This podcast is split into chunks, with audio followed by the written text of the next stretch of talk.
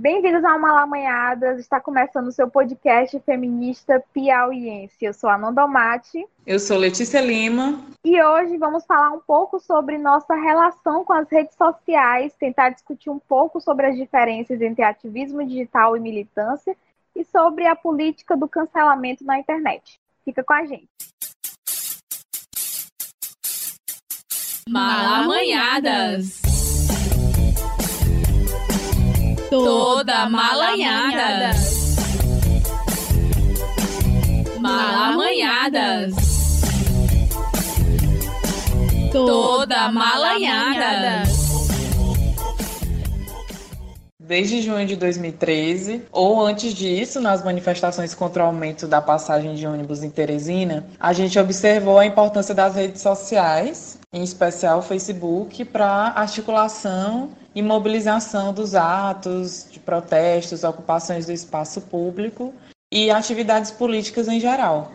E essa importância, ela também está em evidência atualmente, né? principalmente após as eleições de 2018, porque a gente assistiu a uma campanha muito centralizada em correntes de notícias falsas, as chamadas fake news, no WhatsApp. Então, hoje a gente observa essa, esse grupo bolsonarista que é o chamado Gabinete do Ódio, responsável por disseminar essas fake news no WhatsApp. De fato, 2013 teve um impacto tamanho não só na produção desse ativismo e no reforço das redes sociais como ferramenta para militância, como também causou um impacto na política brasileira e como ela hoje está configurada, né? O Bolsonaro, ele não surgiu ali, mas eu vejo que o bolsonarismo acabou sendo despertado ali também de alguma forma. Mas isso é um papo para um outro episódio, porque hoje vamos debater sobre essa diferença, né, entre o ativismo digital e a militância. Será que a atuação nas redes sociais pode ser encarada como militância ou ela está mais para ativismo? Que termos são corretos? Para conversar um pouco com a gente sobre isso, a gente convidou Maria Clara Cardoso, que é feminista negra, estudante de letras português da Universidade Estadual do Piauí,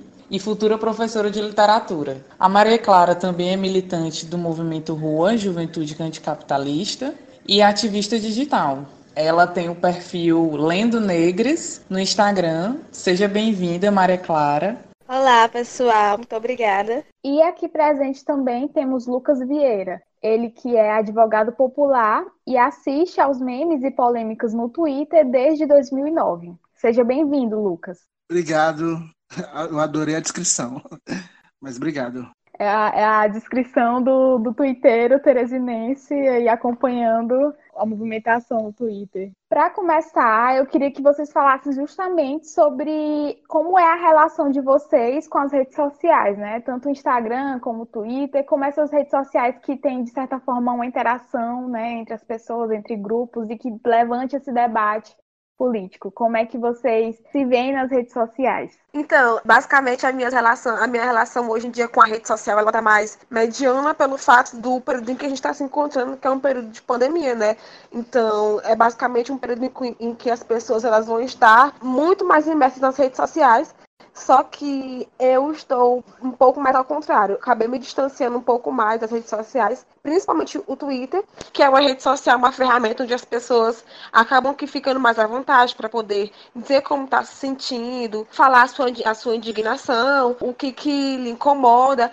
É uma rede social onde as pessoas se sentem mais vontade, né? Eu, devido a esse período, acabei me distanciando mais pelo fato mesmo de me preservar no sentido da minha saúde mental, sabe? Pra não poder ver certas, ver certas coisas e não me fragilizar diante de tudo que tá acontecendo, né? E aí, a minha relação com o Instagram, ela tá mais frequente pelo fato de eu estar administrando hoje em dia um, um perfil de, de conteúdo digital, né? Que é o Lendo Negras. E aí é, eu tenho que estar um pouco mais ligada é, no Instagram, ficar vendo o que, está rolando e tudo mais.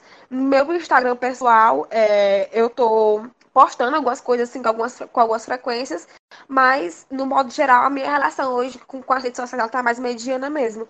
Eu não passo tanto tempo nas redes sociais, é, é, algo assim que eu prefiro não ficar tanto tempo, sempre prefiro ficar procurando outras coisas para poder me distrair no modo geral. E tu, Lucas, como é que é a tua relação, né, com as redes sociais? Minha relação com as redes, ela, tem, ela é bastante pessoal, assim, é bastante pessoalizado. Eu, por exemplo, eu nunca é, administrei uma conta coletiva, eu nunca talvez tenha administrado uma coisa ou outra, mas assim, nada muito significante. Então, eu, eu utilizo as redes sociais, assim, como boa parte dos brasileiros e das pessoas do mundo, no sentido de que uso o Twitter para fazer alguns desabafos, né? Usava muito o Facebook, hoje eu uso quase bem pouco, né? É, fazia debates no Facebook.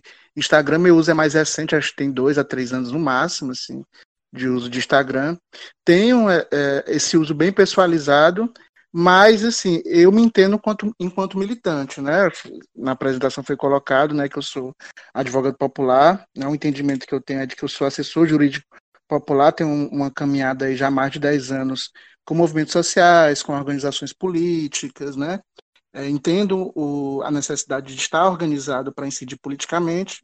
Então, embora eu não use as redes sociais como militância em si, né, eu não tenho como separar uma coisa da outra, né? Eu não tenho como, ah, vou ligar agora a rede social e desligo o Lucas militante, né? Ele está ali presente porque faz parte da minha vida, né? Então, embora tenha esse uso pessoalizado, eu tendo a olhar, né? Eu não faço nenhum trabalho de pesquisa sobre isso, nenhum trabalho mais sério, vamos dizer assim, mas eu tendo sempre a olhar o que que o que que consta nas redes sociais que tem a ver com os movimentos, né? Eu lembro que quando eu fiz minha conta no Twitter, já faz um bom tempo, é, eu fiz graduação na, na UESP, né, na Universidade Estadual do Piauí, em Teresina, e dentre várias atividades políticas, teve um momento que eu participei de conselhos discentes, né? E um colega é, é, questionou por que a gente não fazia um Twitter desse, desse conselho. Só que nessa época a gente não tinha internet no celular, a gente teria que ficar mandando SMS para a conta do Twitter, para o Twitter poder postar. Né? Foi um projeto que nem foi para frente. Lembrei disso porque, então, desde sempre que eu comecei a usar, sempre tive um olhar meio político para isso, né? Sempre me, me, tinha uma preocupação, uma, uma inquietação pessoal, né? Vamos dizer assim, sobre como as redes elas interferem no, no processo político. Então, se, se alguém for abrir um Twitter meu, não recomendo, vai encontrar muita bobagem, mas também vai encontrar muita, muito questionamento sobre isso, né? De como é que a gente é, incide ou não nas redes, se tem possibilidade de incidir, né? O que é ilusão nesse processo também de rede social, né? E, e achei interessante o início do, do podcast quando foi falado em, das movimentações de Teresina, né? É, em 2011 e 2012. Em 2011 e 2012, o Twitter foi uma importante ferramenta para as manifestações de Teresina, para localização, para identificação, para atualização. Então, esse isso me marcou bastante, né? Então, tentando resumir, é um uso pessoal, né? Mas que sempre tem um olhar assim, porque ele é não pode ser afastado de mim, né? Esse olhar mais político, mais politizado. E agora, assim, em tempos de pandemia, a gente vê um crescimento, né, na produção de conteúdo na internet, principalmente no Instagram e no Twitter. Inclusive, nós do podcast né, nos desafiamos a produzir mais conteúdos nas redes em busca de engajamento e também na conquista de mais ouvintes, né, da palavra feminismo. Para vocês, o espaço das redes é necessariamente um espaço de ativismo? Existem ativistas que vocês acompanham, gostam do conteúdo? Eu não vejo necessariamente o, as redes sociais como um espaço de ativismo, mas a gente tem que reconhecer que é uma ferramenta que é extremamente importante para poder é, alcançar e difundir conhecimento, difundir informações, né? Enfim, é, é justamente uma ferramenta onde você pode expor informações, difundir entre várias outras coisas, porque pode alcançar milhares de pessoas, necessariamente. Eu acompanho alguns produtores de conteúdo, porque como eu tenho um, um, um Instagram, né, de, de conteúdo digital, então eu gosto bastante de, de seguir outros produtores de conteúdo que estão basicamente na mesma linha em que, em que eu gosto de estar inserida, né? Então, eu acompanho bastante produtores de conteúdo que falam sobre literatura, alguns ativistas políticos que, que eu me interesso bastante, que eu vejo na política, que eu vejo na militância, também sigo. São pessoas que, que eu vejo que usam a ferramenta da rede social como realmente um instrumento para poder difundir o conhecimento e tá ali, e tá ali espalhando informações. Então, eu sempre procuro estar tá seguindo esses produtores de conteúdo mais nesse sentido de, de coisas que, que me interessem mais. Eu tenho uma compreensão de início sobre é, o que é ativismo e o que é militância, né? Então, assim, eu fui, entre aspas, criado aí na pedagogia freiriana, né, no sentido de que toda ação, né, política, ela deve ter um pensar crítico, e esse pensar crítico ele não pode ser separado, né, do agir, do fazer, né? Paulo Freire tem uma base marxista e marxiana é muito forte e Paulo Freire vai colocar para a gente a necessidade de que o nosso diálogo, o nosso agir no mundo, ele seja sempre aí um, um, um caminho entre o pensar e o agir, né? Então tudo aquilo que age, né, sem muita reflexão, é ativismo, né? E tudo aquilo que é, reflete muito sem pensar, né, fica não, não produz, não dialoga, né? Então, toda vez que me vem a palavra ativismo, né, eu acendo aí um sinal vermelho na minha cabeça que não é algo positivo, porque vem desse processo de é, desse processo de fazer sem ter uma grande reflexão sobre isso. Né? Não significa dizer que todo ativista não, é, não está refletindo, seja burro ou coisa do tipo, não é uma ofensa pessoal, mas é uma compreensão de que o nosso agir não pode ser feito se dar de qualquer forma porque o mundo ele tem camadas, o mundo ele tem profundidades, né? E a gente precisa conhecer essas camadas, essas profundidades para poder agir. Né? Então o ativismo ele acaba é, sempre ele acaba sendo esse, esse, essa atuação mais irrefletida. E aí poderia ser só uma questão de nomenclatura, ah, Lucas, mas o que você está chamando de ativismo, na verdade, na prática tem sido militância. E eu penso que não, eu penso que a gente produz e reproduz nas redes uma compreensão de militância ou de agir político muito perto desse ativismo que eu falei de Paulo Freire, um agir sem pensar, né?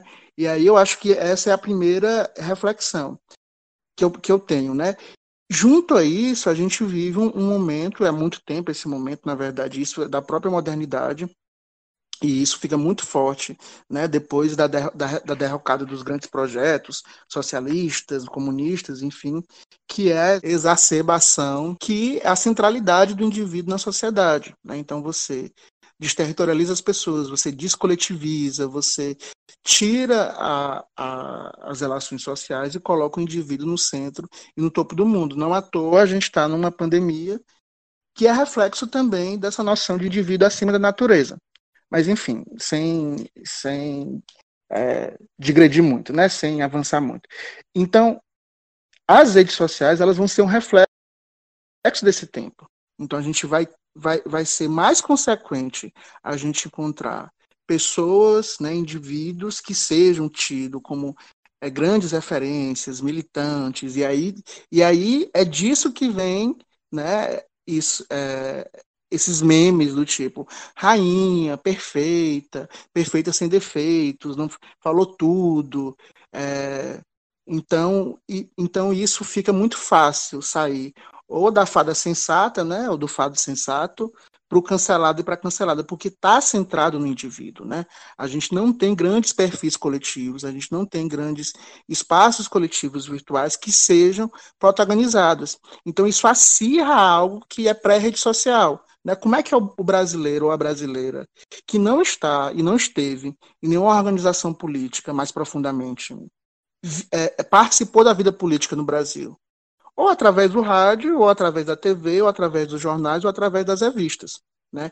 Então, nessas revistas, nesses jornais, nessas TVs, o que que passa? O escândalo de Collor, o escândalo de Lula com a Globo, o escândalo é, do mensalão, né? é tudo muito fora do coletivo. Então, são as pessoas, né? o indivíduo. Né? Não que não exista indivíduo, existe, óbvio, né? mas as redes sociais elas tendem a refletir sobre isso.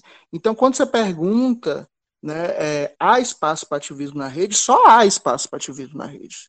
Assim, as redes sociais é um espaço muito fecundo para ativismo. Acho que a pergunta que eu faço é se a gente quer esse tipo de ativismo. Se esse, para quem faz parte da luta anticapitalista, da luta antirracista, da luta antipatriarcado, anti-homofobia, né? Se a gente não precisa refletir sobre que tipo de estratégias estamos utilizando nas redes sociais. E aí é importante colocar um, uma coisa, né? Assim, é, eu não tenho dúvida alguma de que as redes sociais são um espaço em disputa, mas a gente precisa compreender que espaço em disputa é esse.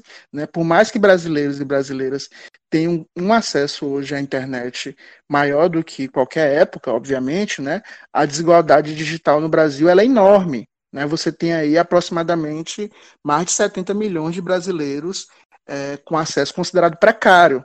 Então as pessoas elas utilizam muito o celular, elas utilizam é, muito o WhatsApp, né, o WhatsApp, o YouTube. Né? Então, assim, o letramento digital, né, que é um, uma, um domínio maior das redes sociais, do computador, da internet, ele ainda é muito precário no Brasil. Então, as pessoas elas se tornam refém de um processo já muito pronto. Então, quem acompanhou a, o surgimento da internet e a força da internet, os discursos que haviam no início dos anos 90, ou no início dos anos 90 não, né? No final dos anos 90, no começo dos anos, 90, no começo dos anos 2000, de que a internet era esse espaço a ser democratizado, esse espaço grande disputa, hoje certamente deve estar um pouco frustrado com isso, né? Porque as redes sociais, elas são muito fechadas, os espaços delas são muito hierarquizados, a gente vira refém dos algoritmos, né? Então, quando eu, eu consigo compreender que, que é sim um espaço a ser disputado, é um espaço que tem que chove de ativismo, e eu penso que devia ter menos ativismo, ou não sei se necessariamente menos ativismo, mas eu acho que devia ter mais militância organizada, e é, é um espaço ainda é, que eu não sei em que ponto a gente realmente se comunica nessa grande teia aí da internet, né? Porque desigualdade digital tem a ver com acesso, mas também tem relação com conteúdo, né? Quem acessa o conteúdo e de onde acessa, né? E aí, é, respondendo também a última pergunta, se eu acompanho, né? É, produtores de conteúdo, produtores de conteúdo, acompanho, assim, eu tenho, eu sempre estou acompanhando, né? Assim, não tem ninguém específico, assim, ah, eu vou no perfil de fulano para saber o que fulano ou fulana tá pensando. Até porque isso é ruim, né? Isso é ruim, assim, achar que uma pessoa é guia, né? Há, há 10, 15 dias a gente teve um debate que eu achei que foi interessante, por um lado, que foi a fala do Emicida, né? Um, um homem negro é, do rap que é, tem um trabalho foda pra caralho, tem um pensamento foda pra caralho, né? Ele, com um vídeo, conseguiu gerar um debate aí de três, quatro dias. É interessante, por um lado, de, de ser o MC desse protagonista, mas ele também reflete, eu não sei se a gente teria outra condição nesse momento, mas ele também reflete o quanto a gente fica refém desses, de um ou outro perfil na rede. Né? Então eu tento acompanhar é, as, os produtores e produtoras de conteúdo, mas eu tento acompanhar perfis coletivos, é, organizações, né? É, organizações de trabalhadores, trabalhadores rurais, trabalhadores urbanos, redes de articulação. Eu acompanho muito, particularmente, o mandato de alguns vereadores, algumas vereadoras que se intitulam, ou que são próximos, ou que são de esquerda, né? vereadores, vereadoras, deputados, deputadas. Né? O que eu, eu, tento procurar muito o que está rolando no legislativo, no institucional, mas também fora desse campo institucional. Né? E é um desafio, porque eu acho que a esquerda, e aí é, é sempre difícil falar a esquerda, né? mas assim, a esquerda, de um modo geral, é, ela ainda está um pouco atrás do desse processo de, de disputa do coletivo, mas eu não penso que isso é uma culpa simples e exclusiva da, da esquerda, né?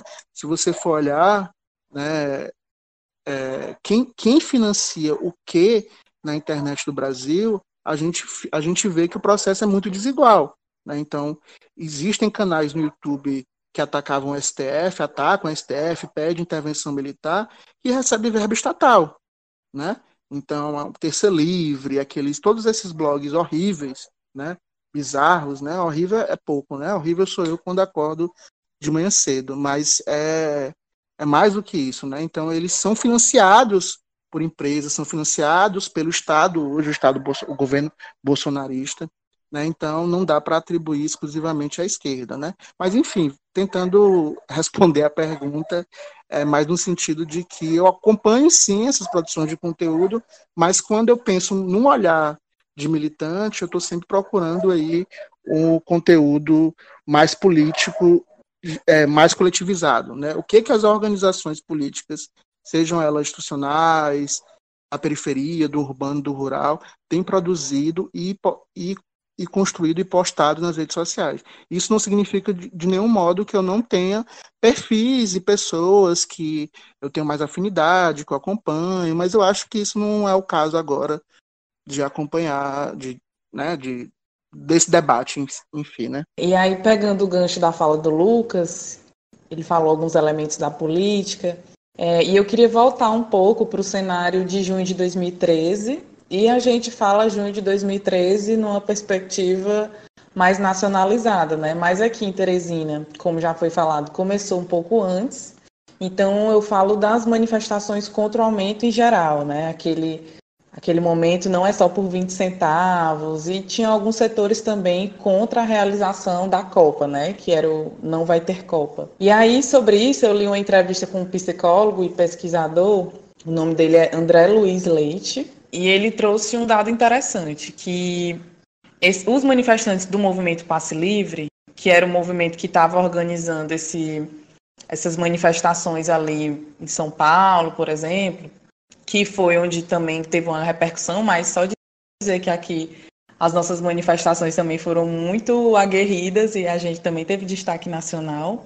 Mas só para exemplificar e chegar um pouco no, na discussão que a gente está propondo aqui, mas o, as pessoas que compunham o movimento Passe Livre naquele contexto, elas preferiam ser chamadas de ativistas e não de militantes, já colocando um, um posicionamento contrário ao que ao que o Lucas trouxe para a gente. E aí eu particularmente observo que naquele momento existia uma resistência a partidos políticos, né? Então boa parte do movimento se declarava sem partido, né, com orgulho, e a associação direta, automática da militância à militância partidária, aos partidos políticos. Ou seja, há algo negativo, como se nenhum partido prestasse, todos os políticos fossem corruptos, esse tipo de coisa que a gente vê até hoje. E o ativismo naquele momento, eu penso que ele surge como um movimento mais autônomo, organizado ou não em coletivos, que se utilizava e ainda se utiliza bastante de tecnologias de comunicação e informação. Então, nesse contexto, ativistas e ativistas digitais, por vezes, parecem que são sinônimos, né? Pelo uso constante das redes sociais desde esse tempo. E eu acredito que, assim, o ativismo ele é importante em todos os lugares, mesmo que virtuais, né? Eu particularmente acredito que se existe um canal de comunicação com as pessoas, esse canal pode ser utilizado como uma forma de compartilhar argumentos, ideias sobre debates políticos variados, enfim. E a gente sabe também que a política está em tudo, né? Então, desde os nossos gostos, hábitos, desejos, a nossa rotina, as redes sociais que a gente mexe, é, a gente acredita ser, nós acreditamos ser produtos tão individuais quando na verdade são produtos de uma construção social, né? E aí a política está em tudo, né? Desde os nossos gostos e hábitos até os momentos eleitorais, né, propriamente ditos, que são que é quando o debate político institucional ele fica mais estimulado, fica mais aflorado e inclusive polarizado, né, entre esquerda e anti-esquerda. Então, a gente viu naquele momento, por exemplo, em 2014, é, os coxinhas, é, os petralhas contra os coxinhas, né? E aí já começou, na, na minha opinião, já começou naquele momento uma grande polarização que deu origem à, à situação que a gente está hoje. Ainda no contexto de junho de 2013, surgiram tanto o movimento Rua, de juventudes anticapitalistas, do qual a Maria Clara faz parte, e que compõem o campo da esquerda no Brasil, quanto também né, o MBL, o Movimento Brasil Livre, que compõe o campo da direita. e foi um grande responsável pela articulação das manifestações contra a Dilma em 2015 e pelo início da prática da disseminação de fake news. Um dado interessante é que os militantes do MBL repudiavam essa dominação, preferindo ser chamados de ativistas, né? Sem qualquer relação com partidos políticos. Ainda falando sobre aquele movimento, né, que foi gerado que a Letícia estava falando. E tem também, né, um que, é, que, é, que traz esse, justamente esse sentimento que foi o movimento do passe livre. Esse uso mais politizado das redes sociais e o ativismo digital, se estiver deslocado de um grupo ou de um projeto coletivo de debates mais aprofundados, acaba encontrando alguns limites. E um exemplo de grupo com projeto coletivo são justamente os partidos políticos são rejeitados nas manifestações contra o aumento. Essa diferenciação que tentamos fazer aqui não está acessível para muitas pessoas que, assim, né, com acesso à internet, e elas acabam acreditando que ser militante é qualquer pessoa que fale sobre qualquer pauta na internet.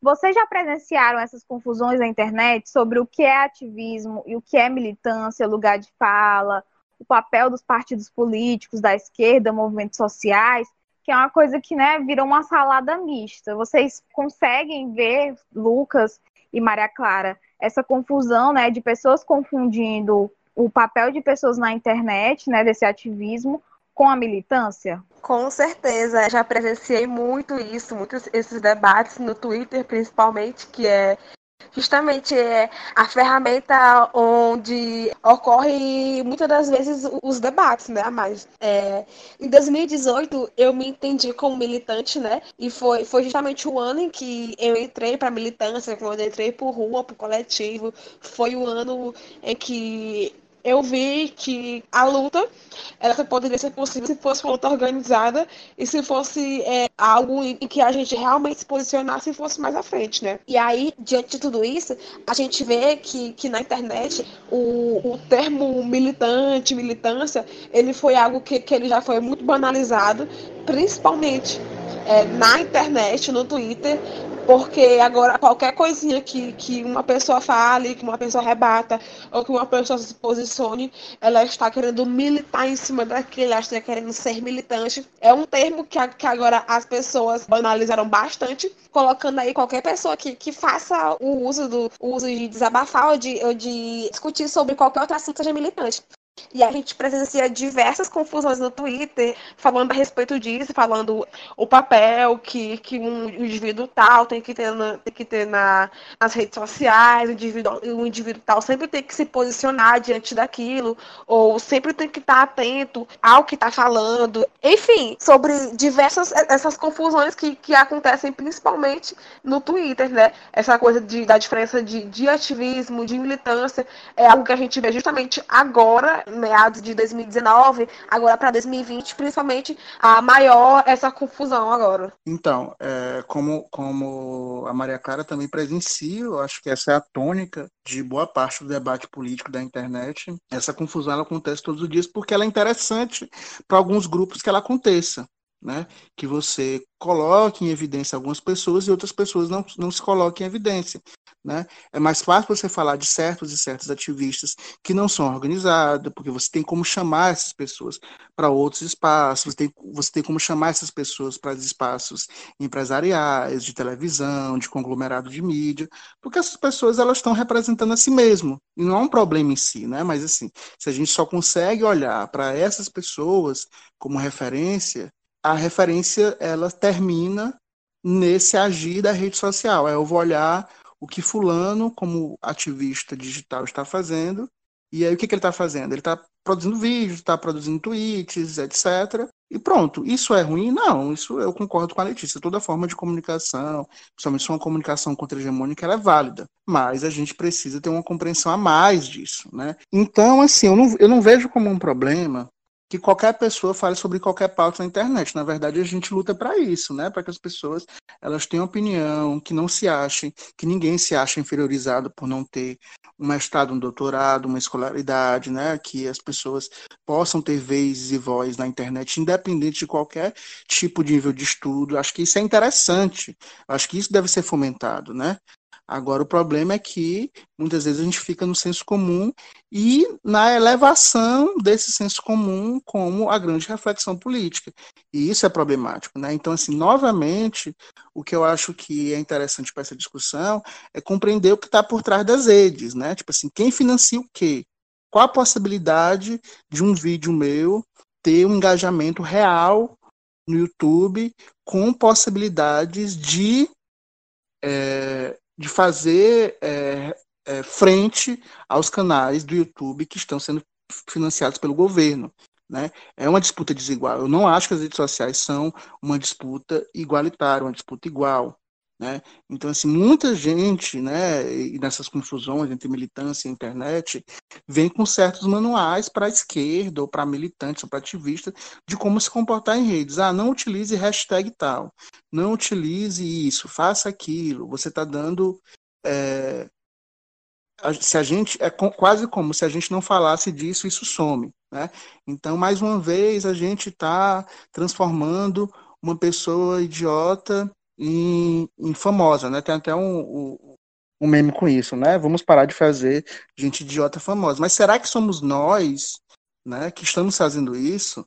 Né? Então, assim, não dá para falar, ah, foi o Bolsonaro, o Bolsonaro ele foi levantado pelas redes sociais. Quando você olha é, as pesquisas eleitorais é, até 2018, né, o crescimento que vai se dar do Bolsonaro nas classes populares vai ser perto das eleições, né?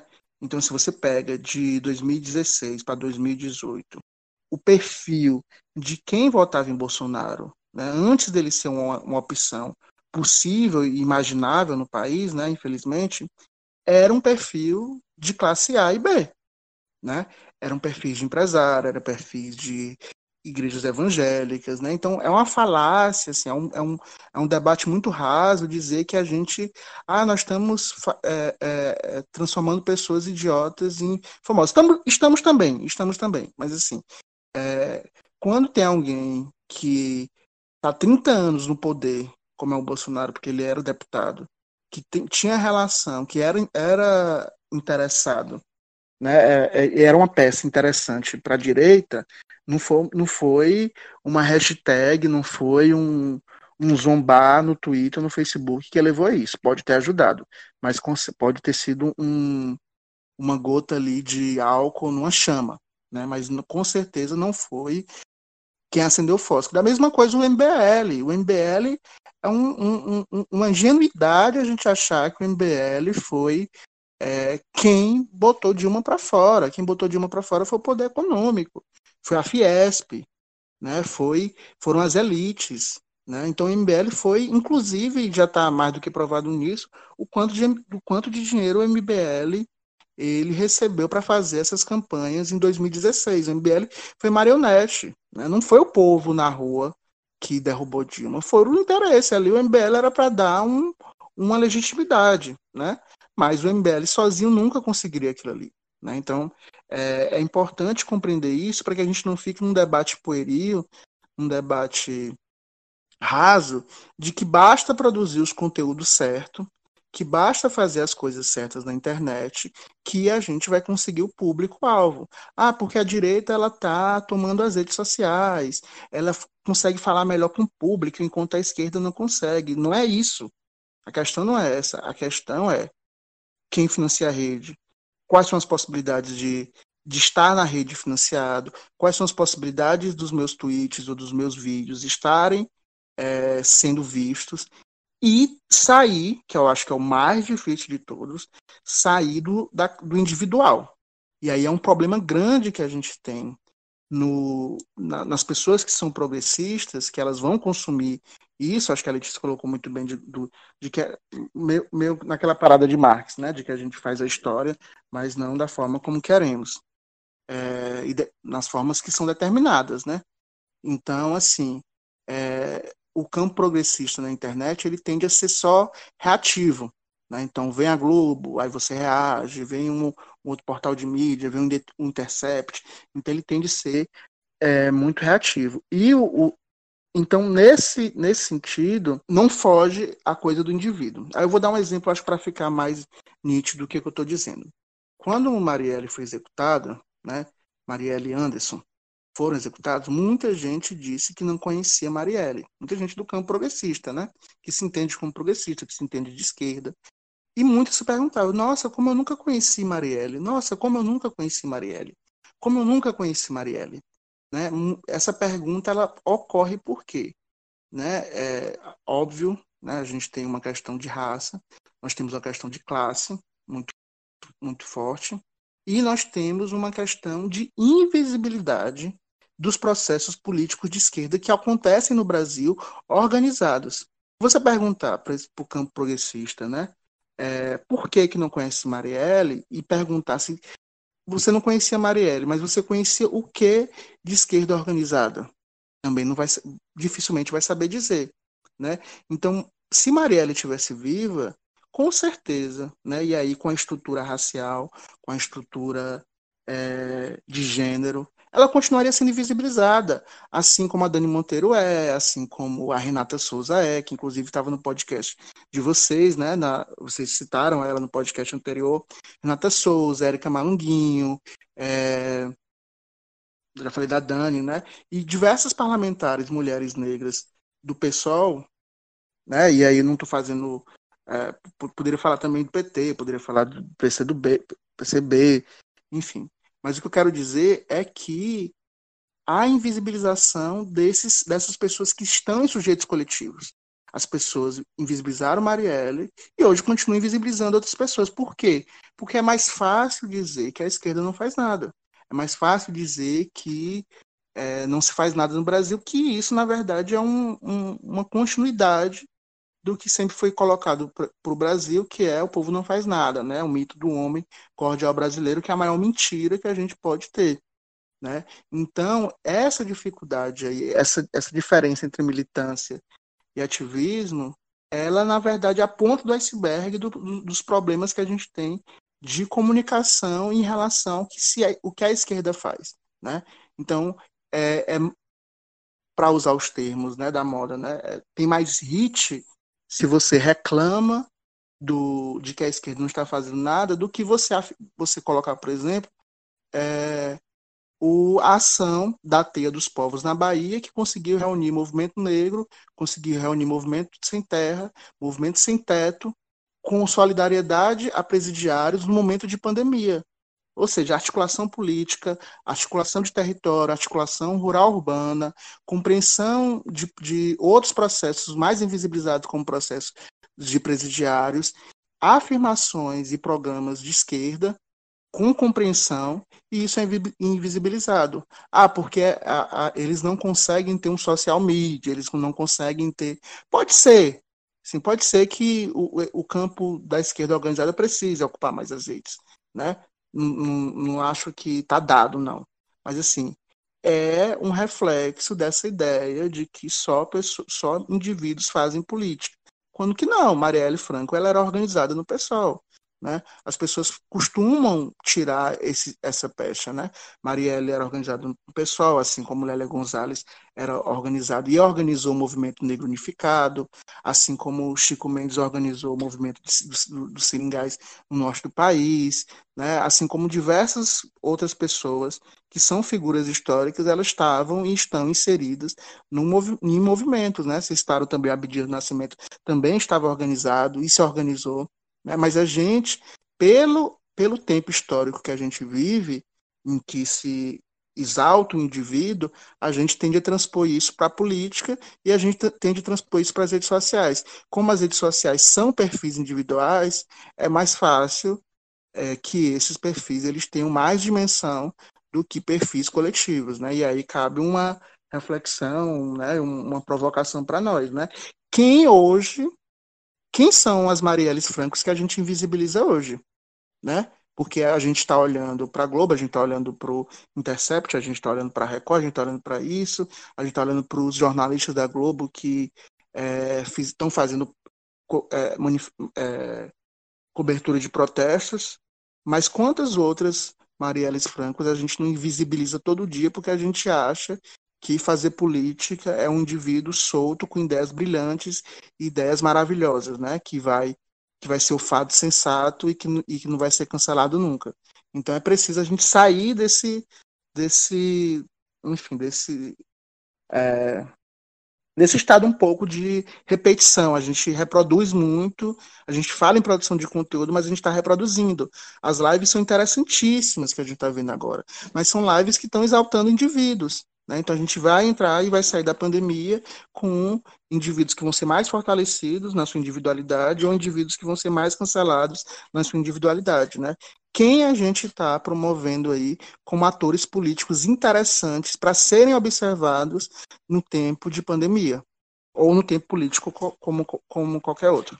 Eu acho que é justamente nesse ponto que a gente tem que chegar, assim, compreender que eu, particularmente, né, encontrei essa diferenciação do André Luiz Leite, que é psicólogo, pesquisador dessas manifestações, é, que a gente já falou um pouco, mas eu penso que a principal diferença é que essa ideia de ativismo, ela coloca uma trajetória individual no centro, né? Isso é ruim? É, digamos, não necessariamente, não é? Eu, eu não vejo como algo ruim por exemplo, Marielle, que, que o Lucas comentou, Marielle era por vezes vista como uma ativista de direitos humanos, né? Mas não só, é, não porque ela militasse sozinha, é porque ela era organizada, assim, né? Digamos, não porque ela militava isoladamente, porque ela tinha um partido político, tinha um projeto que acreditava, um projeto inclusive socialista. Mas ela começou a militância dela, começou o agir político dela, inclusive antes do PSOL, né? Resistindo enquanto mulher negra.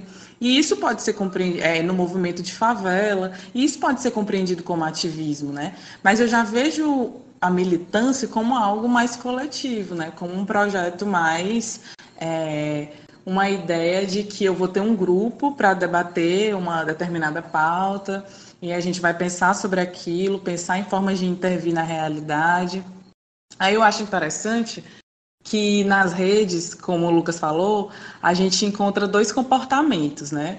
Ou as pessoas perguntam, cadê a militância falando sobre isso? A militância não faz nada, a esquerda não faz nada, ou então, por que, que a militância não está unida para derrotar Bolsonaro, né? Isso eu vejo muito também.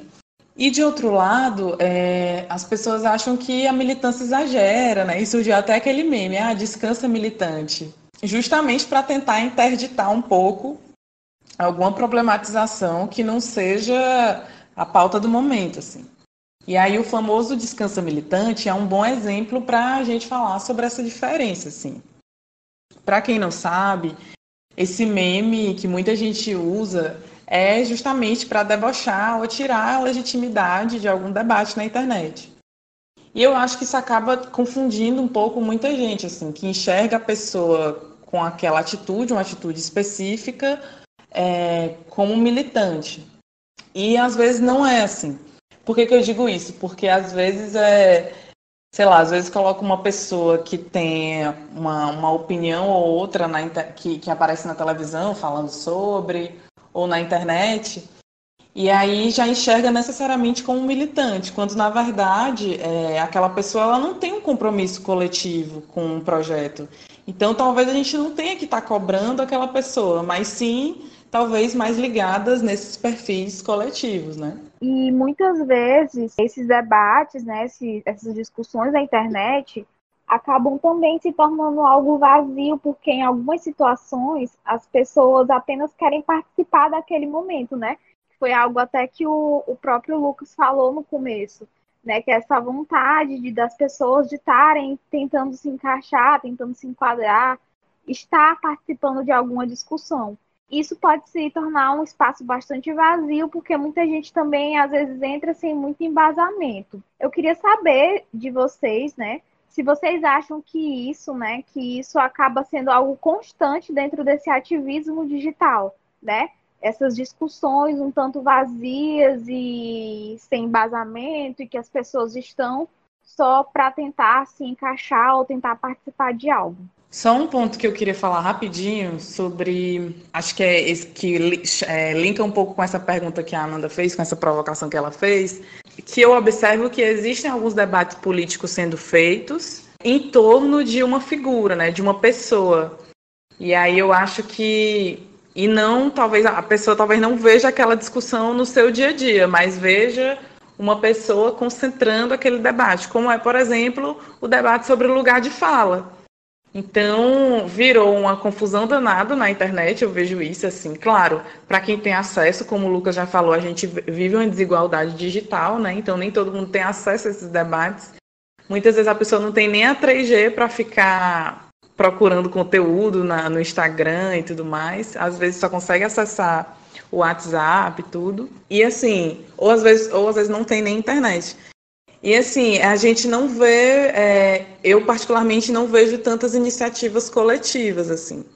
E aí, é, será que dá para relacionar esses, esses debates sem muito aprofundamento com a necessidade de uma pessoa individualmente querer engajamento, querer ganhar seguidores, né? Um projeto individual mesmo. Vocês acham que tem relação entre esse debate é, que não se aprofunda e o individualismo na internet?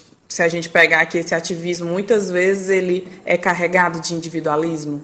Hoje em dia, a gente está vendo muito é, é, é, essas coisas acontecendo como, como a Letícia e a Nanda falou, é, sobre as pessoas acabarem que se posicionando so, sobre determinados assuntos que, que estão sendo debatidos no, no Twitter, na internet, e acabam que não tendo tanto embasamento sobre o assunto e acaba que, que fugindo um pouco é, da, daquela temática que está sendo proposta debatida ali, né? E aí a gente vê muito esvaziamento do, do, do conteúdo, muito esvaziamento do debate, e muitas pessoas que não têm conhecimento daquilo, elas acabam imaginando que aquilo que o outro está debatendo possa ser o certo, possa ser o correto sendo que está um pouco mais distante disso, né?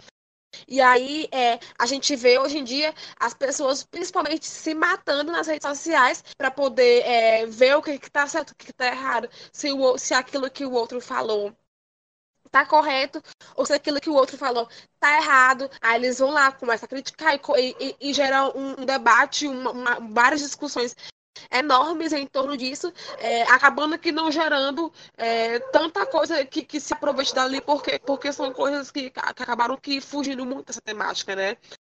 E aí a, a, a gente vai é, é, se deparar com tudo isso que, que, e com pessoas que, que realmente se posicionam é, diante dos assuntos que são debatidos, diante de, de ações que são erradas, e que acabam que, que, que sendo taxadas como militantes ou, ou, algo do tipo, né? E aí a gente vê outras pessoas que, que acabam que se aproveitando de, de debates e de assuntos nas redes sociais que estão acontecendo para poder se promover em cima daquilo, para poder é, ter a sua imagem mais reconhecida e, e, algo do tipo, né? E algo mais. E aí, principalmente hoje em dia, é, a gente está vendo, é, é, principalmente nessa questão de, de mundo na pandemia e tal, que a gente vê que as pessoas estão mais ligadas nas redes sociais, que essas questões dos debates, das discussões, elas estão acontecendo diariamente, toda hora, porque basicamente as pessoas estão muito mais ligadas às redes sociais, né? E aí a gente vê muitas pessoas se, se discutindo, se matando nas redes sociais, debatendo coisas que, que, que não vão ser úteis e que estão fugindo muito da, da temática em si, né? E aí é, eu acho que, que é basicamente isso. É, eu fico pensando assim, né, de como a gente precisa olhar para as redes sociais e pensar que o mundo que a gente vê nas redes sociais, ele não é o mundo que o outro vê nas redes sociais. Parece uma coisa assim bastante óbvia, né? Mas ela não é óbvia quando a gente vai tratar da questão política, né? Então assim, muito muito a gente pode se questionar é, as pessoas têm acesso à informação, como é que continua aí com tais falas e tais questões, né? Simplesmente porque o acesso à informação ele se dá de maneira setorizada e refletida a partir do lugar social que cada um se encontra, né? Se você é um evangélico neopentecostal, suas redes sociais elas vão ser redes com pastores, com sites de gospel, com, com compreensão política gospel, né? Se você, enfim, é do meio rural, você vai ter é, informações e repasses próprios disso, né? Então a gente tende muito a olhar os debates achando que está todo mundo falando do mesmo lugar, e não está. Então, por isso que a gente olha para ele e percebe uma grande confusão. É claro que vai ser uma confusão. Porque as pessoas elas não estão partindo dos mesmos lugares, e, e não só de lugares desiguais, né, de raça, gênero, é, social, mas de lugares diversos dentro do, desses próprios meios. E eu acho que é sempre importante ter, ter essa compreensão, porque é, senão a gente acha que é só simplesmente uma forma de conteúdo correta ou, ou mais bonito, mais interessante que dá conta desse debate. Não é, acho que ele é mais aprofundado. E aí, como a gente tende a ver o que a, como a gente tende a olhar a toda a rede social a partir do que a gente olha, a gente tende também a achar que isso muitas vezes é vazio. Né? Eu já tenho uma compreensão de que há sim debates muito rasos, né, para quem está um tempo na militância, mas se você for olhar do ponto de vista mais global, né, ter, ter discussões, ainda que incipientes, ou ainda que com muito equívocos, né, sobre gênero, sobre raça, sobre homofobia, sobre a própria classe social, sobre fazer política, eu acho que é bastante salutar, porque não tem debate pronto, não tem debate fechado. Né? O desafio é fazer desse interesse das pessoas, né? e aí eu estou falando enquanto militante, enquanto pessoa que acredita que a transformação social ela precisa ser coletiva, né? Não é porque eu queira que seja coletiva, é porque eu, eu a minha compreensão de, de leitura de mundo é, me, me, traz essa reflexão. E aí, para mim e para nós que entende que é preciso estar organizado, independente de onde se organiza, né? É, o desafio é, é pegar essa ânsia, essa vontade que as pessoas estão demonstrando ter em alguns debates e transformar isso nesse aprofundamento né, que pode ser via indivíduos, não há problema, né?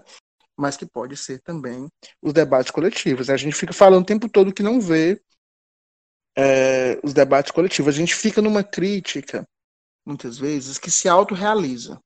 Né? Então a gente não, a gente fica o tempo todo criticando é, alguém, alguma forma. E aí, então, quando, você, quando a gente critica de que os debates eles estão individualizados, que os debates estão é, personalizados, né, como eu, eu fiz, inclusive, nesse podcast todo, muitas vezes a gente acaba aí e não coloca outras questões em evidência, como os próprios perfis, os próprios produtores de conteúdo de organizações coletivas que fazem incidência real. Né, seja um movimento de sem teto ou uma organização indígena no interior do Pará, né, aqui de onde eu estou falando agora. Né? É, então, a gente precisa é, enfrentar esse desafio de ir nadando contra a corrente, não, não é simples, né? Mas a gente precisa ver isso como algo positivo, na minha compreensão. Tá rolando debate, tá rolando dificuldade, é, é lugar de fala, é isso e aquilo, tem gente que afasta o movimento, tem gente que é isso e aquilo, mas é mais interessante do que não ter, né? Então, nesse sentido, eu acho que é positivo, mas é isso. Isso por si só acaba sendo bastante limitado, né? Não é que seja desinteressante, é interessante, né? Você ter figuras, né? O próprio citei o MC daí, que isso foi fantástico. Achei muito fantástico mesmo, assim, sendo bem sincero, do que de um MC ser essa voz num, é, pensada e que provocou, né? Eu tinha, tive divergências com a própria fala do Emicida, mas achei interessante ele ser um sujeito que provocou isso, no contexto que é o Brasil. Mas em termos do que eu entendo de organização política, é, é ruim, porque a gente fica procurando gurus, a gente fica procurando guias para nos dizer quem está certo, quem está errado, e fica nessa eterna, né, esse eterno debate não que não é, que não é producente, né, que não, que não produz. E aí é isso, fazer o, o, o a, contra, a contracomunicação, né? Acho que a Letícia falou um pouco, vou voltar um pouco nesse ponto, que o ativismo digital no Brasil tem um marco interessante que no começo dos anos 2000 a gente tinha um centro de mídia independente, o CMI, né? Então, vários coletivos organizados, né, pautaram a internet nessa época, ainda pautam, não sei como é que está hoje, não acompanho mais, é, pautaram democratização da comunicação, pautaram neutralidade das redes, pautaram diversas questões, né? E que com a amplidão, né, com a hegemonia das redes sociais, isso acabou se perdendo, né? Então, é, vai, vai, vai virando um ciclo, né? É mais interessante para a mídia e para a política tradicional falar em indivíduos e não em coletivos. As pessoas de um certo campo vão olhar só para isso e vão acabar criticando a esquerda, e aí uma parte da esquerda vai criticar quem critica aquilo, E aí fica nesse ciclo aí sem fim, né? Quando a gente é um país bastante interessante, a gente, é um, a gente está num país bastante interessante de movimentações de esquerda. E aí a gente só quer olhar para o movimento de esquerda achando que é o PT ou o pessoal no parlamento. E não é. Assim, a gente tem um, um, um histórico de rebeldia e de resistência muito forte no Brasil que muitas vezes a gente não quer olhar porque é mais fácil é, saber quem é quem é o vai, que vai ser o próximo candidato do partido tal, mesmo numa conjuntura pós-golpe, mesmo numa conjuntura em que a gente não tem é, grandes expectativas, porque houve reforma eleitoral, porque houve golpe, porque as instituições elas são é, coniventes com o fascismo que está aí. Enfim, sai de novo do ponto, mas é um pouco isso, assim, de que os debates eles são, eles tendem a ser dessa forma, né? Porque a gente se movimenta na sociedade dessa forma. Né? O nosso desafio é fazer essa inversão. Né? Então, quando a gente for olhar para para as organizações coletivas que ela tem produzido, é fazer esse fortalecimento. Isso, assim, em relação a esse, esse debate sobre perfis né, que individualmente falam sobre temas da conjuntura, é, e lembrando isso que o Lucas falou, que eu achei muito importante, que dependendo do, do território onde a gente esteja, a gente vai acessar uma rede social diferente, né? A gente vai acessar informações, debates de forma diferente. Mas eu acho também interessante que, que, por exemplo, o debate sobre o local de fala tenha se popularizado. Ao mesmo tempo, eu vejo que tem um revés que é, é as pessoas acharem que não tem lugar de fala para falar sobre as coisas e meio que se isentarem de falar, se isentarem de se implicar, né?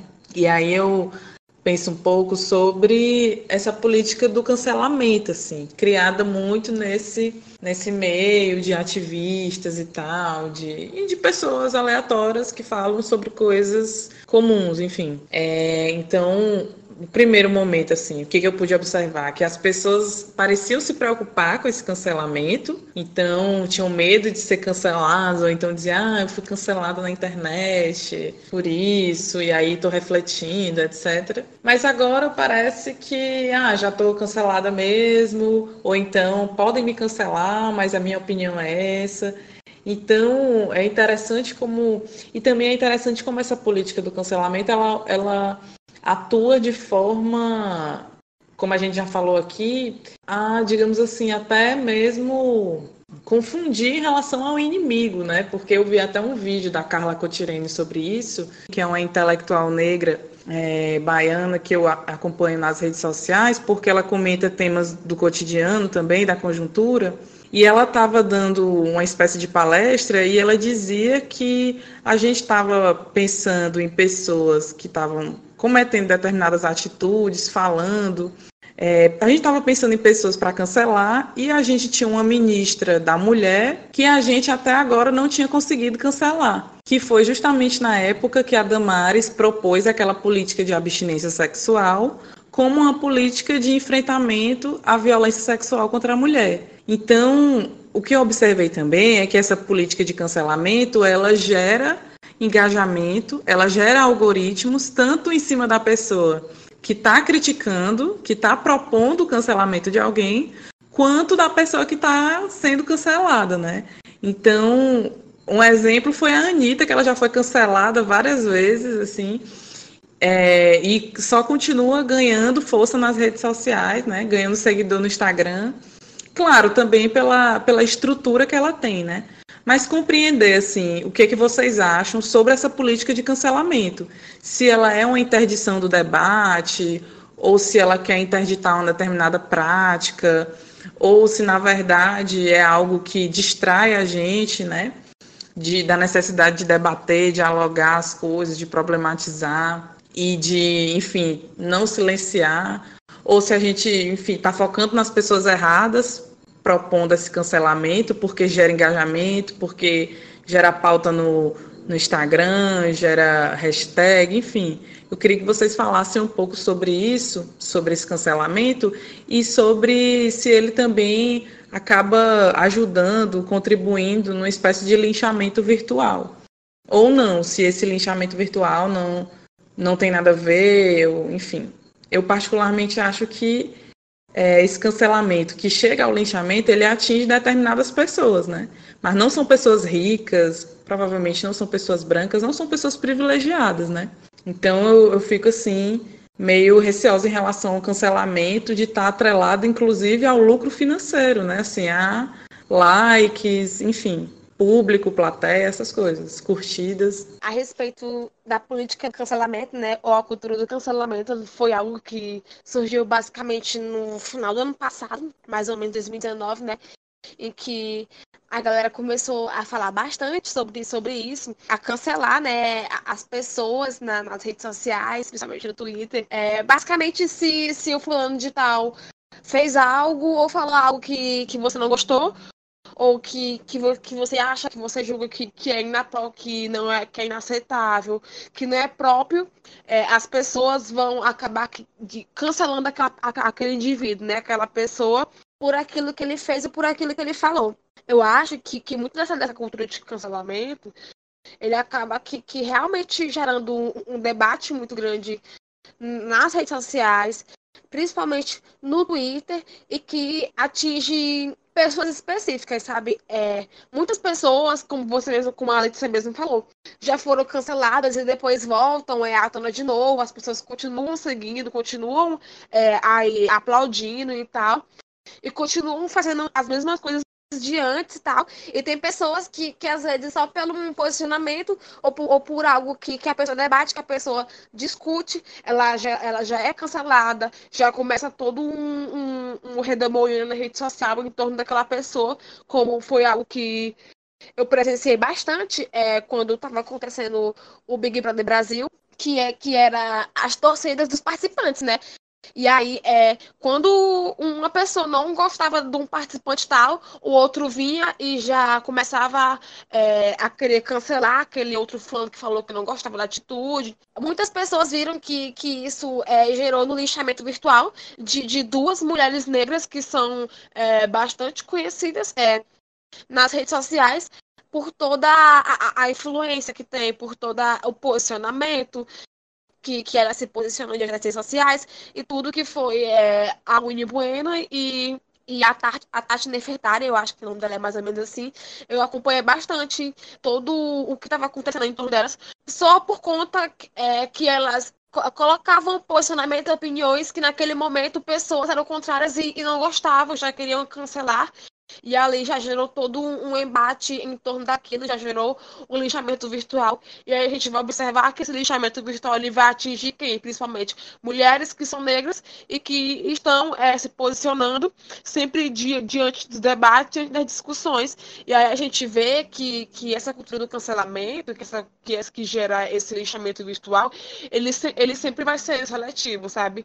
Então, eu tendo a achar que a gente chama cancelamento várias coisas diferentes, né? Isso um pouco que a Maria Clara colocou também, né? A gente está chamando de cancelamento o lixamento virtual, a gente está chamando cancelamento o, a interdição de debate, a gente está chamando o cancelamento a simples crítica a alguma pessoa, né? Então, eu acho que a ideia eu, de cultura de cancelamento, acho que a gente precisaria, eu não sei, assim, eu não tenho um aprofundamento sobre isso, mas acho que a gente precisaria destrinchar um pouco, né? Porque, assim, primeiro faz parte do, do social falar das pessoas, né? Assim, é, isso é da vida privada da humanidade. Há várias expressões sociais, a gente sempre tem essa também de falar das pessoas. E aí, o que é banal, né? Assim, mas na rede social isso se amplia e a gente às vezes não tem o devido cuidado com isso, cuidado ético, cuidado com o próximo. E aí tem esse, esse fato, né, de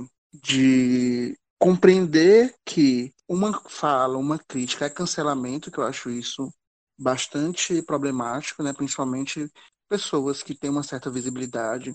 Né? Então, você é jornalista de um portal que tem acesso no Brasil inteiro. Você faz uma, uma fala ruim dentro do seu, do seu blog, do seu portal.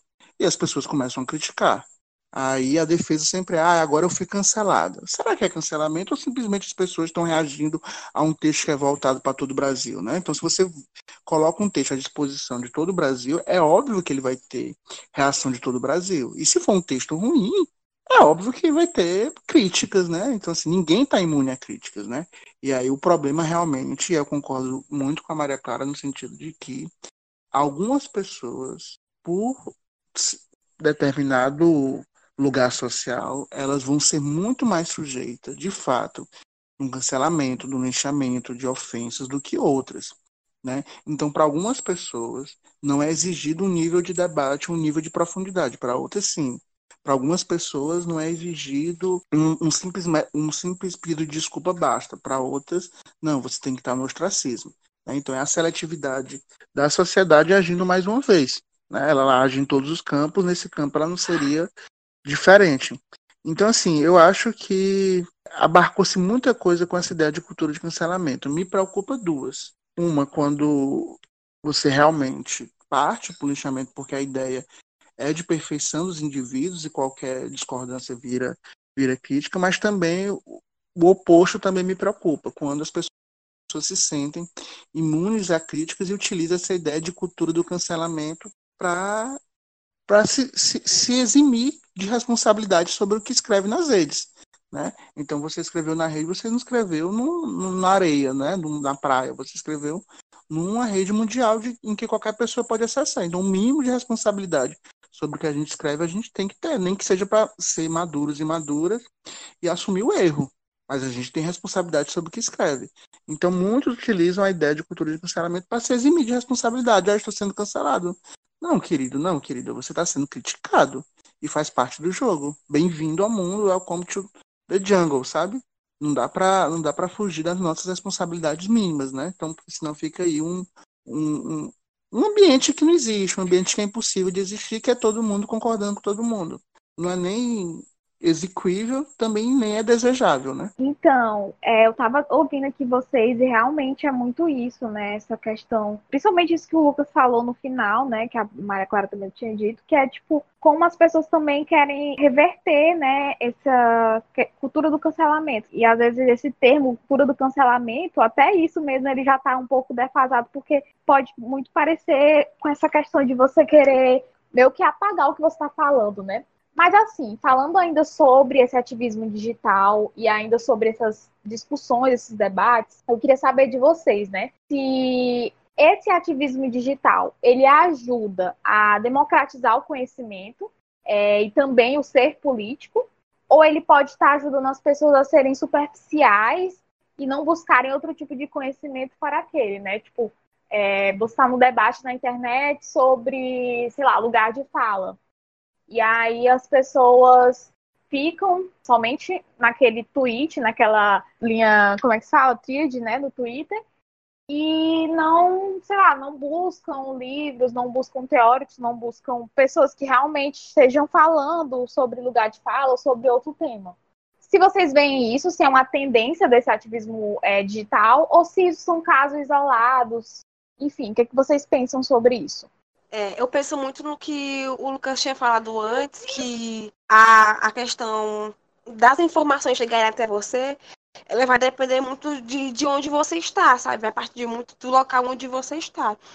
E aí a gente sabe que que nem todo mundo também vai ter acesso ao conhecimento. Então, essa democratização do conhecimento, ela não vai chegar a todo mundo, porque nem todo mundo vai ter acesso à internet para poder pesquisar, ou não vai ter acesso é, a, a algum PDF, ou, ou a ler algum livro, enfim.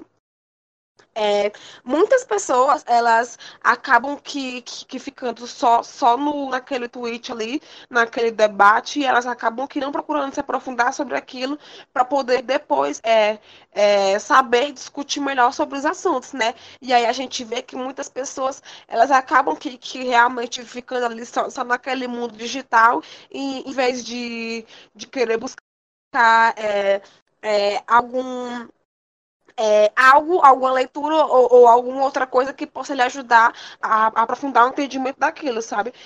E aí, só que isso também vai depender muito do, do vai, partir muito do ponto onde você também vai estar inserido, sabe? Então, depende muito de, de como a pessoa vai estar recebendo aquela informação, de como ela vai processar aquilo e, e de como ela entende aquilo e de como se, se ela realmente vai querer compreender mais aquilo mais profundamente ou se, se ela vê que só aquele debate já tá bom e que ela não se interessa mais em querer se aprofundar naquilo, sabe? Eu acho que, que vai partir muito, muito, muito disso.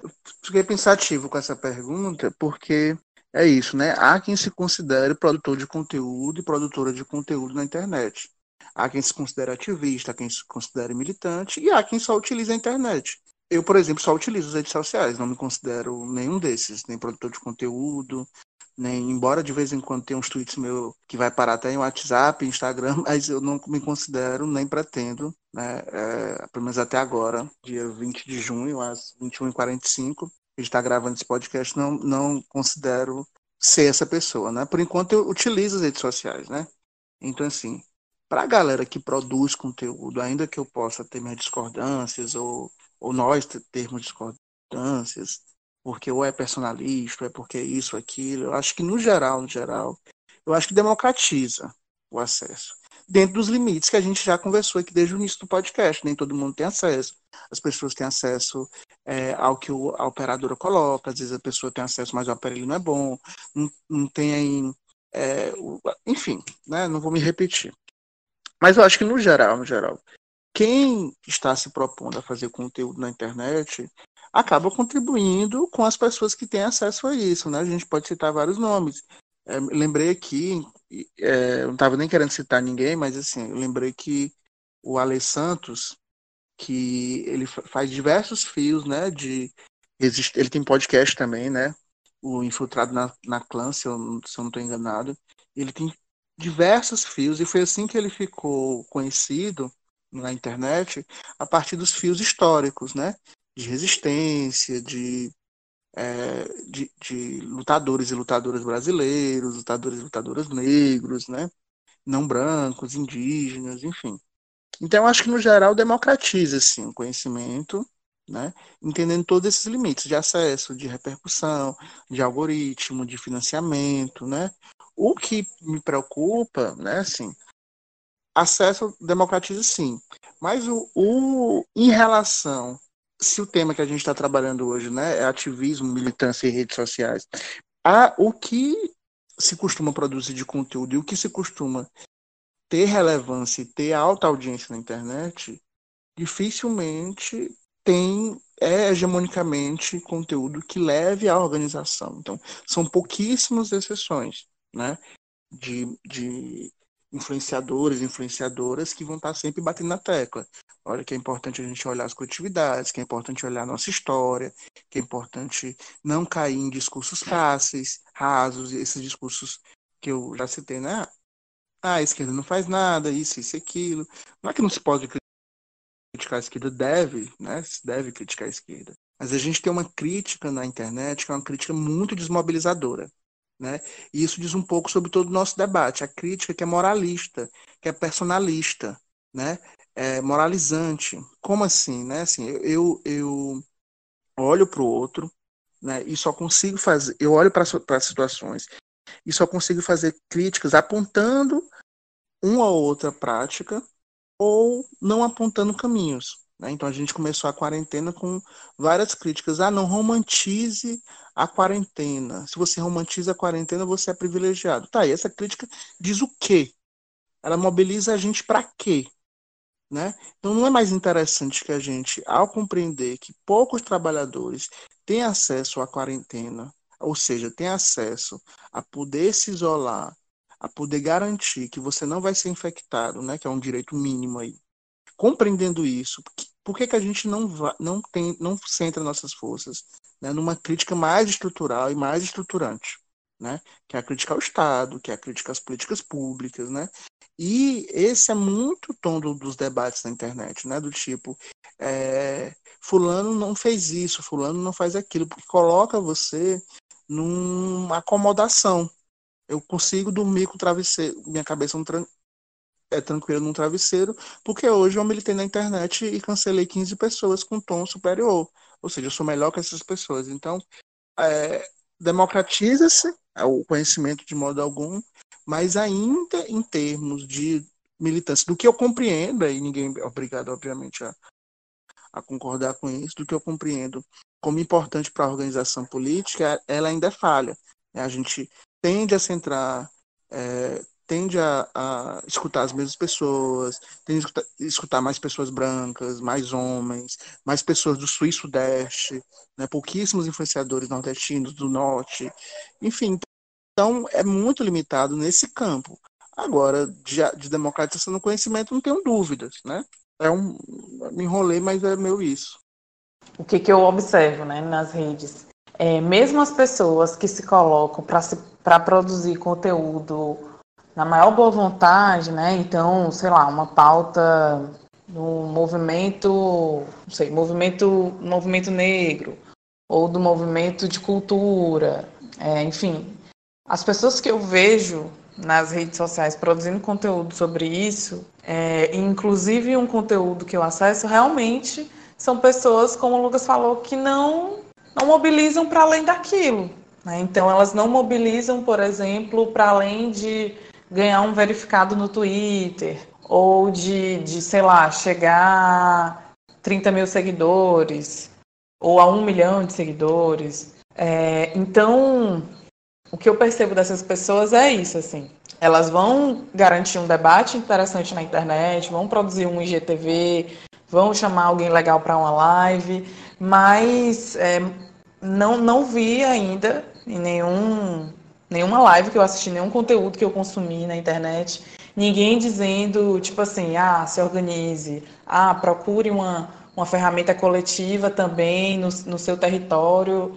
É, quando a pandemia passar, ah, articule uma, sei lá, uma live ou um, uma reunião no Google Meet também com a galera do seu bairro, que não está podendo se ver, não está se encontrando, sabe? Então eu não vejo, pelo contrário, é mesmo as pessoas com maior boa vontade, com maior politização, com a maior leitura boa da realidade, elas tendem a acumular para si mesmas, assim, elas tendem a acumular para esse personalismo e que para mim me incomoda é, no sentido de que eu tenho receio de ser paralisante. Tipo assim, ah, é, eu sigo fulana de tal, né, curto, compartilho os posts dela, falo de, de, dela para outras pessoas e é isso. Pronto, tá cumprida a minha tarefa. É, eu não, não, enfim, não quero me organizar, não quero sair de certa forma, né? Porque, claro, existem níveis e níveis de vida e de precarização da vida. Mas digamos assim, ah, eu não quero sair da minha zona de conforto, do meu pensamento individual e do meu alinhamento com essa pessoa para construir algo. Eu vou esperar ela dizer qual é que vai ser a hashtag, qual vai ser o posicionamento nesse aspecto, para eu só ir lá repostar e dizer linda, perfeita, disse tudo, não sei o que, fada. Então, eu tenho, assim, eu tenho sentido bastante é, uma inquietação nesse aspecto. Então, eu acho que o que fica a reflexão, né, sobre tudo isso, ativismo, militância, é, política do cancelamento, enfim, é, a gente refletir um pouco sobre individualismo, né, sobre como a gente alimenta esse individualismo, e com isso eu não estou dizendo aqui que eu sou a pessoa mais coerente, mais coletiva do mundo, não. Eu estou dizendo é que é um exercício diário, porque a gente vive numa sociedade que já não é fácil, né? Sobreviver e tudo mais. Então a gente tende a dizer, não, não vou me estressar com isso e vou mesmo seguir um caminho aqui individual do que eu penso, do que eu quero. E é isso, o mundo é muito difícil de ser mudado, deixa para lá. E aí quando eu acho que na verdade o caminho e o raciocínio não são esses. É, a ideia, eu acho, que é pensar em, em projetos coletivos como estão sendo, por exemplo, esses projetos de solidariedade na quarentena, né, de arrecadação de alimentos e, e vaquinhas virtuais também para profissionais que estão sem trabalhar. Então, enfim. E aí eu faço essa reflexão não só por isso, mas também porque as eleições estão chegando, né? Então, até agora o Tribunal Superior Eleitoral ainda não, não adiou nada. Então, em tese, é para a gente continuar tendo eleição no fim do ano. E aí eu fico pensando se esse gás que as, algumas pessoas ativistas, né, esses likes, esses seguidores que foram ganhos, como o Lucas falou, vão se refletir em como eles vão se refletir na prática política, por exemplo, nesse momento eleitoral, que é um exemplo que eu acho que a gente tem mais debate sobre isso.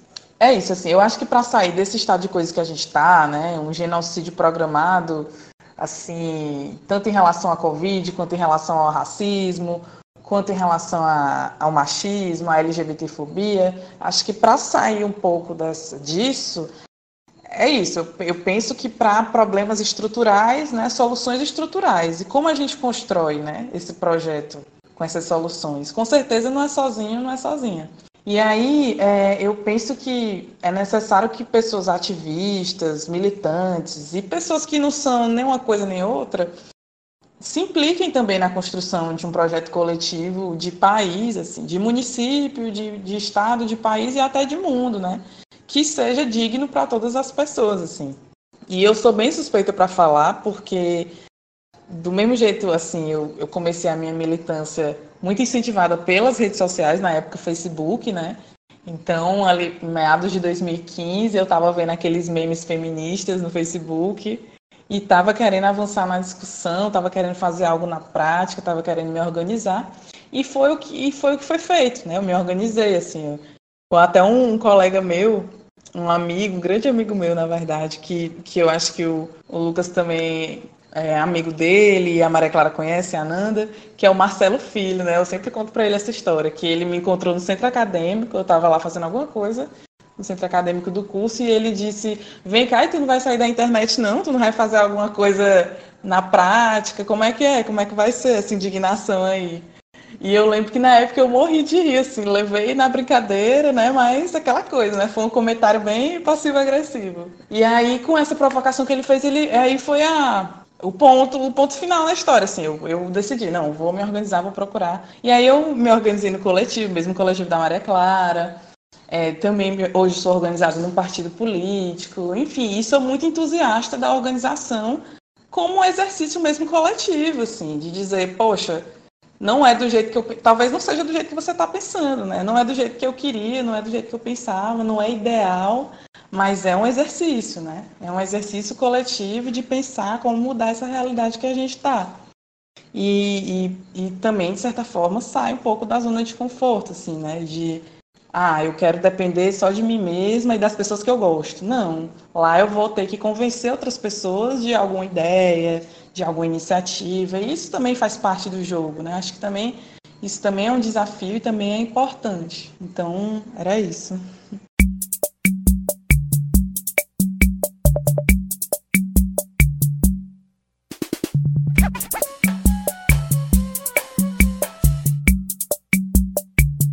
Vocês têm indicações? Eu acho que a única indicação mesmo que eu tenho é para as pessoas seguirem é o meu IG de, de conteúdo digital, né? Que é o Lendo Negros, que é um, um IG que eu compartilho leituras de é, escritores negros, intelectuais negros e artes negras de um modo geral mesmo e falo bastante a respeito dessas coisas, enfim.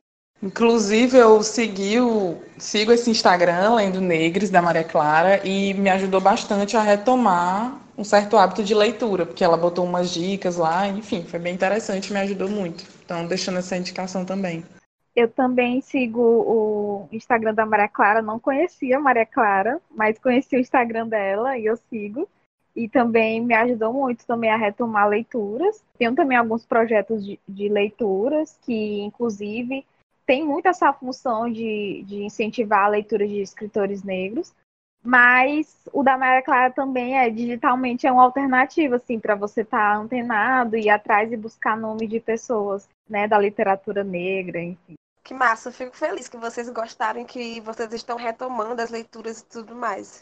Eu tenho é, curtido bastante o trabalho que eu já curtia, né, no, no, no concreto, vamos dizer assim, da Teia dos Povos, né, que é uma articulação de comunidades, de povos, né, quilombolas, indígenas, pescadores, né, camponeses no geral, né, que tem se articulado a partir da Bahia, né, já comentei isso aqui, e tem feito diversos, é, tem utilizado o, a internet, o YouTube, o Twitter como um, um importante canal de debate, né, do que está acontecendo nos territórios, das lutas, das resistências, fazendo análise de conjuntura, né, hoje teve a, hoje teve uma análise de conjuntura da luta antirracista no mundo, né, que foi até com Kabengele, é, tem um diálogo com, a, com, a, com o Reaja, né, que é esse coletivo também antirracista da Bahia. É, enfim, eu acho a Teia dos Povos bastante interessante. Acho que é sempre bom, eu como gosto sempre de Paulo Freire, acho que é importante ler Pedagogia do Oprimido, né? É, mas enfim, indicações teria teria alguns montes, né? Mas acho que é, algo que pode ser importante para a gente é fazer é tentar fazer as, umas leituras sobre as nossas histórias, né? Nossas histórias de resistência, nossas histórias de militância, porque até o modo como a gente milita e como ou age nas geralmente também é colonizado, né? A gente costuma olhar para fora e, e, querer que a gente reproduza igual. Então é um convite, né, para a gente buscar, né, isso com projetos como da Maria Clara, como Malamanhadas que é, o próprio o último episódio do Malamanhadas, né, falou da esperança negra. Então que a gente busque esses canais para nos compreender, né, enquanto enquanto pessoas ativas do processo político no nosso país. Particularmente, eu acho que essa onda do, de canal no YouTube passou um pouco, mas eu gosto do canal da Nathalie Neri. É, eu gosto muito do canal do Tiago, é, que ele é um, um homem negro gay do Recife, mas que reside em São Paulo, e ele produz uns vídeos no YouTube sobre cultura pop, sobre política também. Enfim, e é bem legal. Ele vai voltar a produzir agora. Ele passou por uns problemas pessoais e tal. Ele compartilhou no Twitter, mas vai voltar a produção de conteúdo lá, que eu acho bem interessante. Um Instagram que eu curto aqui em Teresina, que tem produzido conteúdo de qualidade também, é o Instagram da Brenda Marques. Acho que se vocês botarem o um nome assim, vocês vão achar. É, então ela tem uns IGTVs e tem uns cardzinhos também. E eu acredito que ela acumula para uma experiência coletiva, porque ela é organizada, tanto em coletivo quanto partido. E é uma indicação do meu coração também, que está começando agora. É, não sei como é que vai ser, mas eu sou entusiasta dessa iniciativa, que é o Instagram da Natasha Karenina, é, que ela vai começar a falar um pouco sobre livros também, sobre leituras. Então ela tem, uma, ela tem essa perspectiva de ler é, leituras negras e indígenas justamente para revisitar essas resistências que sempre existiram. Né? Então às vezes a gente fica pensando, meu Deus, pandemia, coronavírus, fascismo, racismo, a gente vai todo morrer, não vai sobrar nada. E aí a gente vê que tem povos aí que estão resistindo há, sei lá, 500 anos e contando história e dizendo, enfim, e, enfim, vive, sobrevivendo e vivendo, né? E tem histórias a contar, coisas para dizer. Então eu acho que as indicações dela vão muito nesse sentido e ela também é organizada no partido político. Então eu tenho esse, esse carinho. Também sigo as, as intelectuais de toda a coleção de feminismos plurais, né? É, algumas eu observo que tem uma trajetória militante, assim, mas acredito que a maioria, a própria Djamila, eu acho que ela é organizada no partido político, a Joyce Bert, a assessora parlamentar, a Carla Cotirene, é, ela compartilha várias vivências de movimento. E por enquanto é isso assim que eu tenho observado, que tem despertado meu interesse e aparecido para mim nos algoritmos. São essas pessoas e eu estou gostando, tô compartilho, enfim. Basicamente isso. Agora falando das minhas indicações, assim, o, o, Lucas falou da gente, né, do Malamanhadas, também da, do Instagram da Maria Claro, Lendo, Lendo Negres. E eu lembrei de uma vez que eu estava participando de uma entrevista e tal, falando do Malamanhadas, e aí surgiu esse debate, né? Justamente isso, sobre ativismo versus militantes. Na verdade, nem surgiu esse debate em específico, mas acabou que foi indo para esse lado. E apontaram Malameadas como algo é, militante. e eu falei que não éramos, assim, o Malameadas em si não era um canal de militância, né? Era uma produção de conteúdo, era um podcast, é, pode se enquadrar dentro de um ativismo, porque a gente propõe debates e tal, mas não somos é, militantes, né, como um grupo.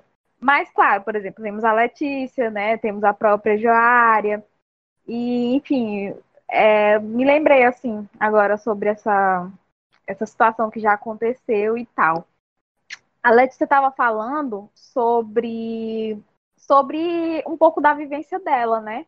E eu estava lembrando aqui que nessa quarentena eu observei muito, muitas pessoas dentro desse ativismo, ativismo digital, né, influências, muitos não, né, alguns que eu acompanho e que até levantaram um debate sobre sair dessa, desse ativismo digital e se organizar coletivamente. E eu estava lembrando justamente da a Gabi de Pretas, ela tem um canal, né, no YouTube e ela tem também um podcast, o Afetos. E ela falou no Afetos que ela estava pensando sobre isso, sobre se organizar politicamente fora desse campo da internet, né? Que foi o que ela sempre se mostrou, sempre fez, né, esse ativismo digital.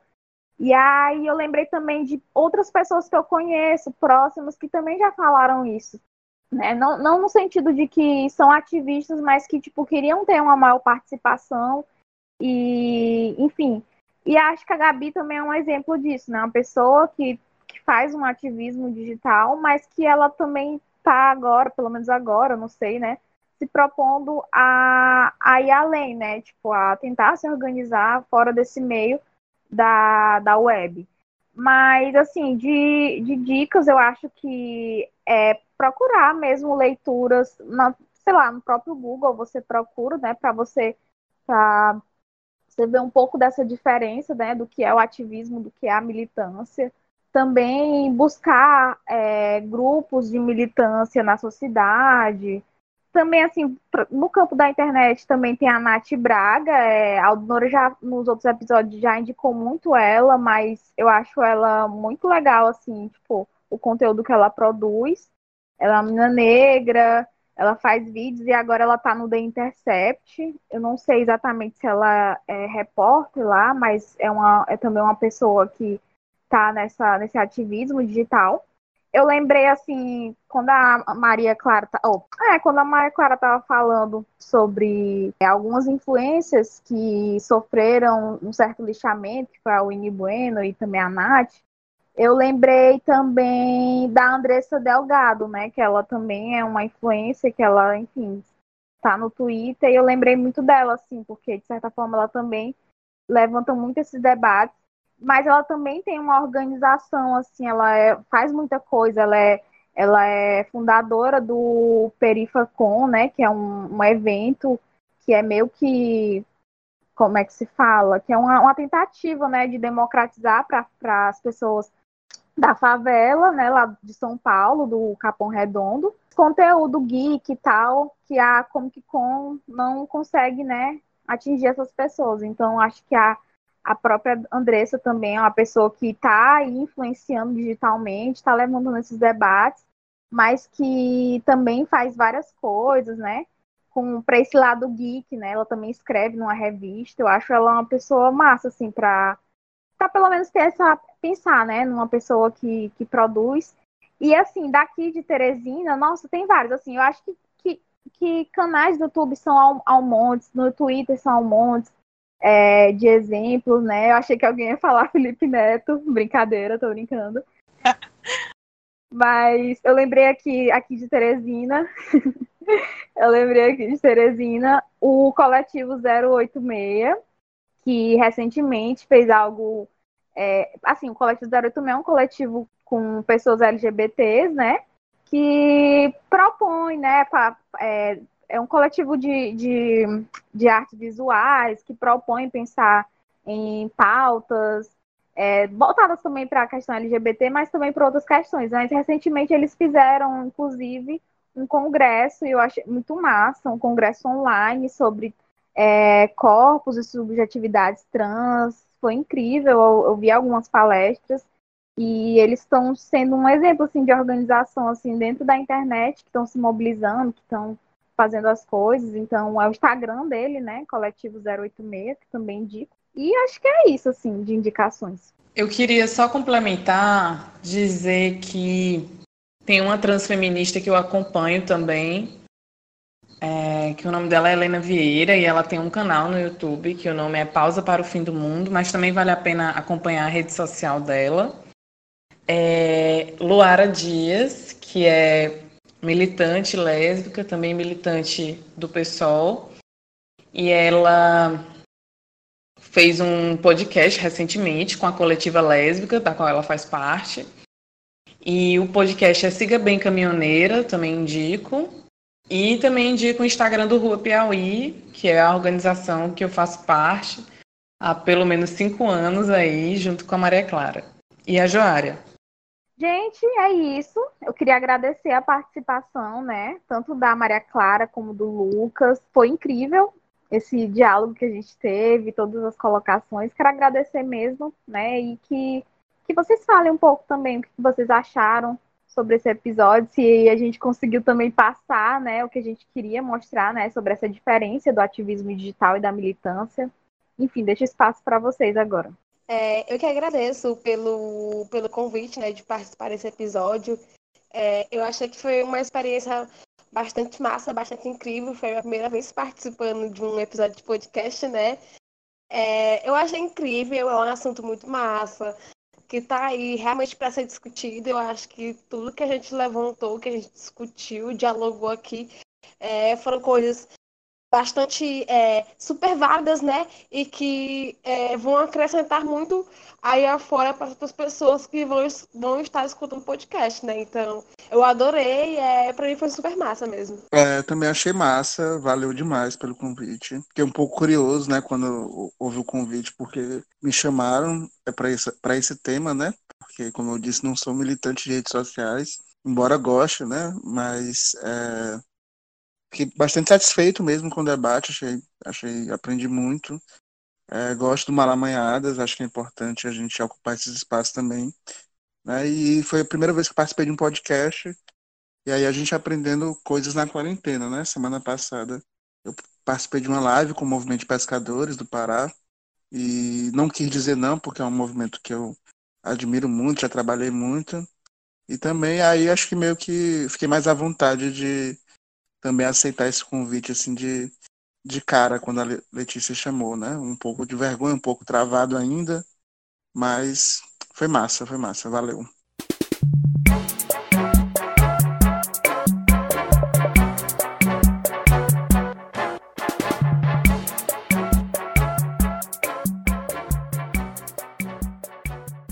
Chegamos ao fim do nosso Malamanhadas. Agradecemos a sua companhia até aqui peço que nos acompanhe no nosso site malamanhadas.com, porque além dos episódios do podcast, temos publicações de textos e reflexões das nossas colunas Porta Treco e Escreve Passarinha. Sigam também nossas redes sociais, Instagram e Twitter, malamanhadas. Comentem, estamos super abertas às críticas, sugestões e incentivos de alguma forma. Não deixem de compartilhar o episódio. Muito obrigada e beijos. Até o próximo episódio.